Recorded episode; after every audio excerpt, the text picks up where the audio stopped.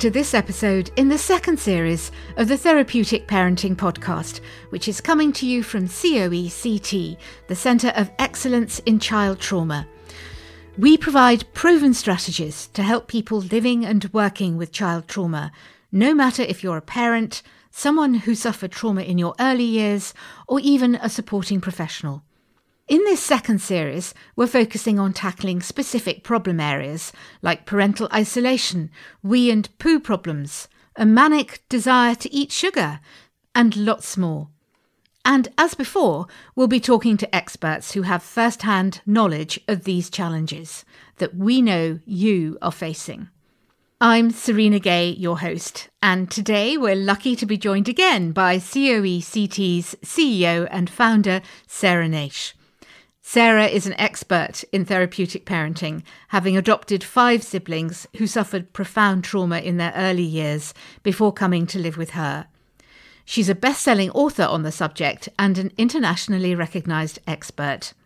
And today we're talking about the strain looking after traumatised children inevitably puts on a marriage or a partnership.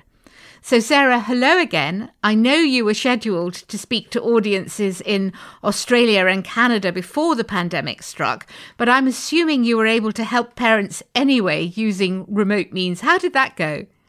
Hi, Serena. Yes, so we moved the conference for Estonia. We did that online. And because it was online, we had people come from Latvia, Lithuania, and even Russia. And that was really interesting because it was translated simultaneously as I did the conference. So yes, and it was an interesting, you know, trauma is trauma worldwide. It, trauma doesn't know a language, so it's relevant. But of course, in those countries, sometimes there are different causes, yeah. you know, generational causes. So it was interesting from that perspective. And it must have been what what kind of questions did you find were asked that uh, piqued your interest that were different from what you might have been asked uh, in this country? Well, uh, generally, certainly relating to generational trauma, really about um, people that had very difficult experiences during the war and beyond, and the impact that had had on their children and grandchildren, and how that had shown itself through the generations. And so I had done a bit of research before as I say, trauma is trauma and it manifests itself in a similar way. But often, you know, I was talking to social workers there and even uh, government ministers who were talking about how they were going to help birth parents where children were showing signs of high cortisol and high stress. So there was a high level of birth parents really that we were talking to. It's really interesting to see that, you know, the world over, they're now coming to recognize what you've been talking about for so long, really. Uh, yes. And so, so it's it's really heartwarming to see that you know the world is coming together anyway to find mm. solutions. So, so back to the today's topic. We always start off with personal stories in this mm. interview series because they are relevant, mm. and we're talking about the strain that child trauma puts on the marriages and the partnerships of the people that are bringing up these children. And I understand your own marriage suffered when you adopted your family group of five children. Can you talk us through that? Yes, sure. So, um, well, it was a bit unusual in that we adopted five children. You don't usually adopt so many children in the UK. And no. uh, my ex husband he was very, very positive about adopting all five children. I was a bit concerned and I really wanted to, you know, I felt three might be enough. So, and ironically, when we went to panel for the adoption, the panel approved us for five children, but only ended up placing three with us. Hmm. Well, for the following year, uh, my ex-husband was still very, very keen to have the older two children. And when social services came back to us and said, would you be interested? I said no, and he said yes, and he talked me round. Well, what happened then was that we had all the introductions to the older two children, and things changed quite quickly. So, although having the younger three had been intense and difficult and full on, once the older two moved in as well, I think it was sort of by 10 Wow. Because they'd had different experiences. The children had had different experiences. They hadn't lived together for a long period of time. And what I noticed really quickly was my ex-husband was distancing himself and spending very long periods of time at work. I would have uh, sole care of all five children the majority of the time, um, even to the f- extent that if I was going to the supermarket, I would need to take all five of them with me because he wouldn't be there or he would go out and, and, you know, not be reliable enough for me to, to leave them. So, so that was very difficult. I realise now that he was suffering from compassion fatigue. Ironically, he was working in a children's home with teenagers and that, that was very difficult behaviours. And he was actually choosing to spend more time in the children's home with the very tricky children than he was at home. Yeah, that that really is ironic, isn't it? Mm. Could just just quickly, could we quickly recap on what compassion fatigue actually is, just so that so that uh, people who haven't come across it before will know what you're talking about? Yeah, so compassion fatigue is a feeling of overwhelm when you start feeling like you can't meet the children's needs and you withdraw from the child, and the child can become quite triggering. So their level of trauma and their behaviour sorts of triggers you and there's physiological changes which happen in the brain where the brain starts to protect you and you know protect you from stress and starts closing down in certain areas. So you start disconnecting from the child and lose your empathy really. So. Yeah. Right okay. So so this was clearly the case with your ex-husband. Mm. and how did things proceed from there um, after about a year he said to me, I can't do this and you'll have to send the children back. So what he suggested was that uh, the older two children went back into care and the younger three children remained. I wasn't prepared to do that. The children had a very strong sibling bond. And uh, I said, well, you know, I, am going to choose the children, although that was a very tough choice, obviously. Um, so he he left um, and, uh, and, and he actually never saw the children again, even though I wanted him to and made it easy for him to. He, his decision, and he said to me, if I go, I will never see the children again. And he, he stuck to that. And I, looking back now, I can see he was so triggered by the children's needs. And I know that it triggered him from some of his childhood experiences. He wasn't able to re engage with the children uh, for his own mental health sake, really. Right. So, in a sense, he had himself experienced trauma, had he, as a child? Yes, he had. But I hadn't really, at the time, I didn't see any of this, obviously. and and even if I had, I'm not sure if I could have done anything about it because I was so busy sorting the children out. I, I really didn't have time to start sorting him out as well. And in fact, he became I became very resentful of him because because I was doing everything and because I felt that he was making life harder actually. So, I mean, it might have, I suppose, made a difference to the decision that you had made at the very beginning if you'd had a fuller understanding of his own background and how it might affect him.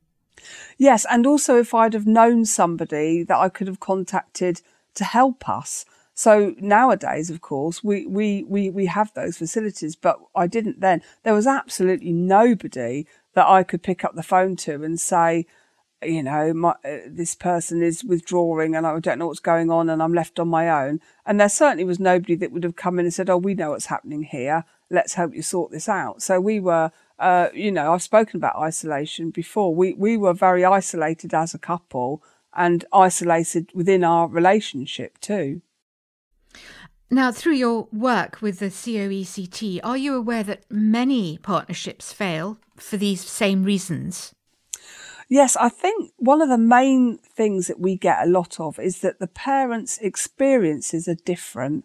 Now, we know that children from trauma, that there can be triangulation or splitting, and that's when the child uh, behaves differently with one parent and another. So, for example, you might have an experience where if you've got a male, female mum and dad, where the child perhaps doesn't feel safe with the male partner. So they are very, very careful with him. They might be very nice to him and very obliging. And so he's not seeing any of the tricky behaviors.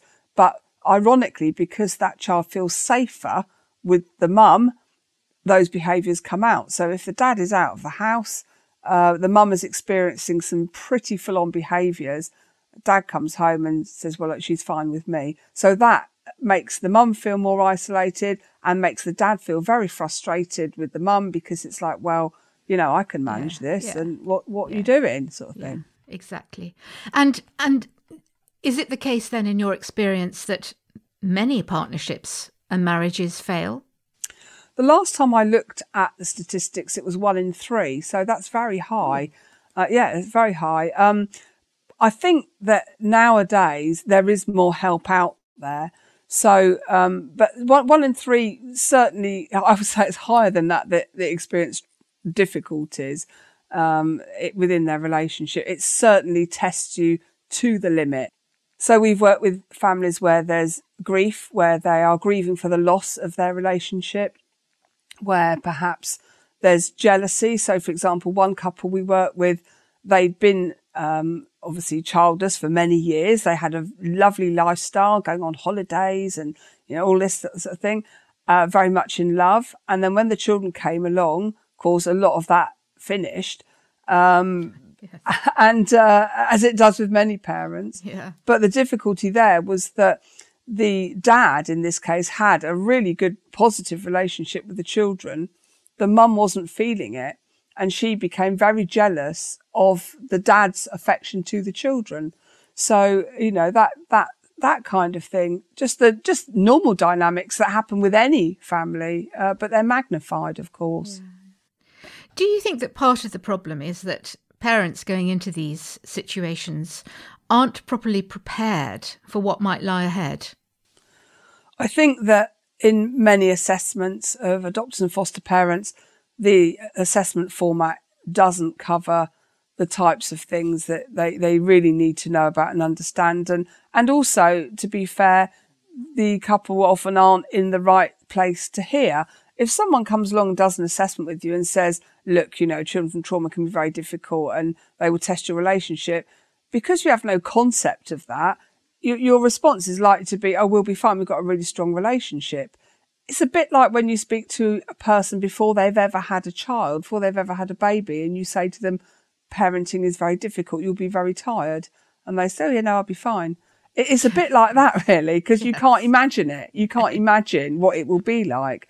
Um, so, so, so there's, there's kind of, it's 50 50. There's, uh, to be fair, a social worker or assessor could speak to a couple non-stop for a year and tell them how difficult it would be and because you can't imagine it, you don't accept it. So, what advice might you have then to people who are thinking of going into this situation? As uh, what should they ask themselves about themselves? H- how should they improve their self knowledge, if you like, in order to know that this is something that they can cope with?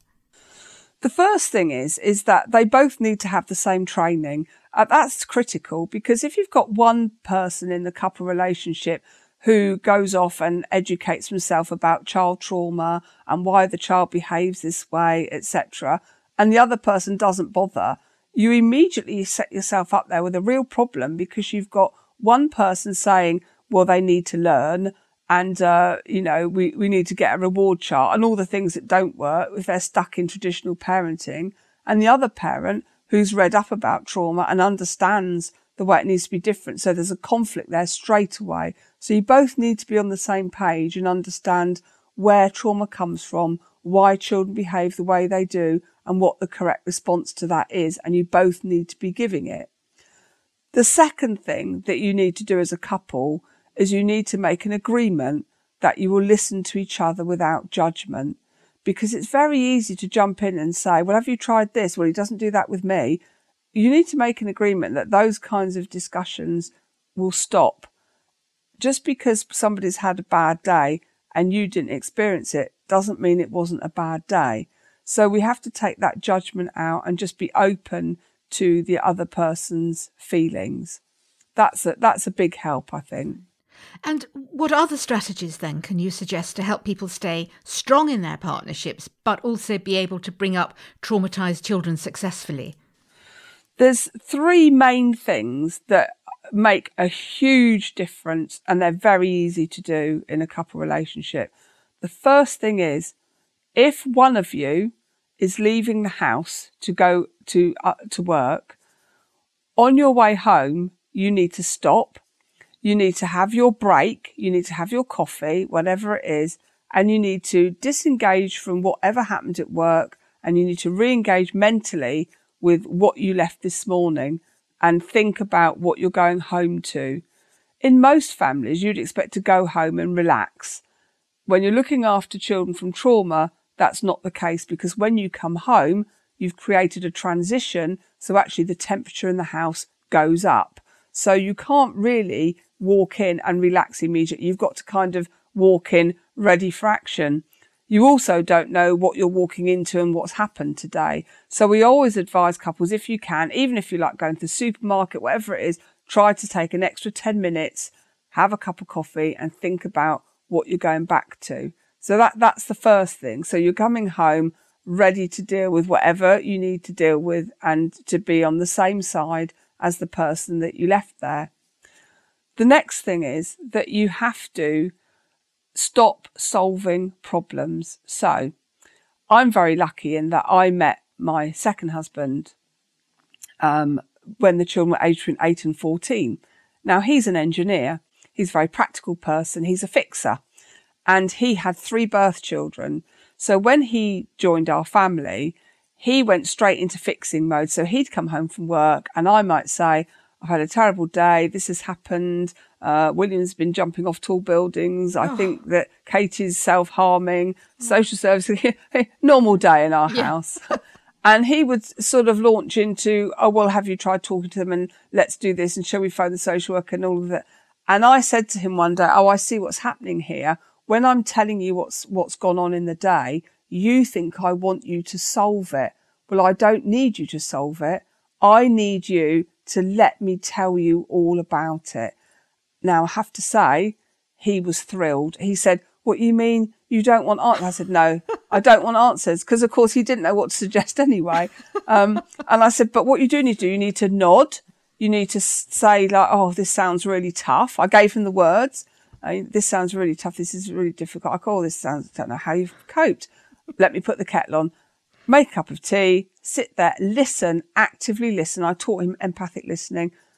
As I talk to you, my stress levels come down and I can solve it myself because then my brain allows me to get to those strategies that are blocked at the moment because I'm so stressed.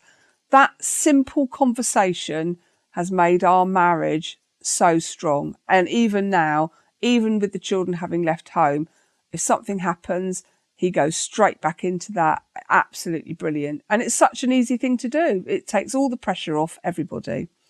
Um, and last but not least, get a babysitter. You have to look after your relationship. And I know it's difficult. And I know sometimes you just want to flop down in front of the telly and have a glass of wine and not speak to anybody.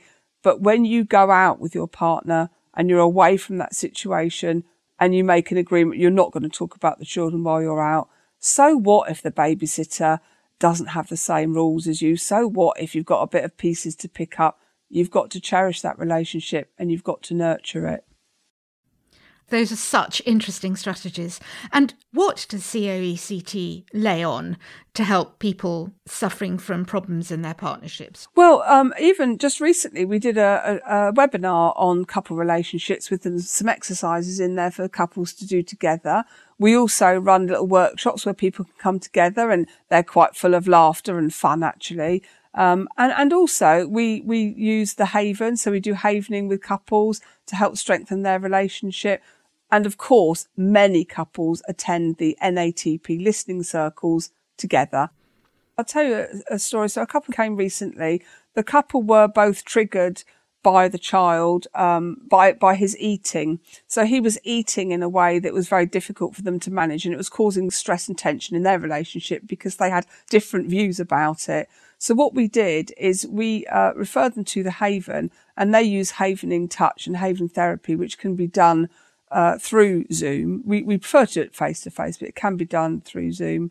Um, and we havened each couple, each of the couple individually, and we use touch to remove those triggers and help the couple to get through that together. So once the trigger was removed, they were able to see past the behaviours and work together more as a team. it is quite complicated and probably something I'd need to spend a whole podcast on, to be honest. okay, okay. Um, but yes, it, but basically, it takes about uh, two hours, uh, two sessions of one hour, and we work individually with each of the each part of the couple. Sarah, thank you. This has been such an insight into what people can do to reinforce their relationships uh, when they're going through the difficult phase with bringing up their traumatized children. To find out more and to access help, please visit our website, coect.co.uk. And if you'd like to receive this podcast every week, just press the follow button. You'll find it where you found this podcast. And we'd love you to leave a review for the podcast, please. It'll help other people find us and all our helpful advice. Bye for now.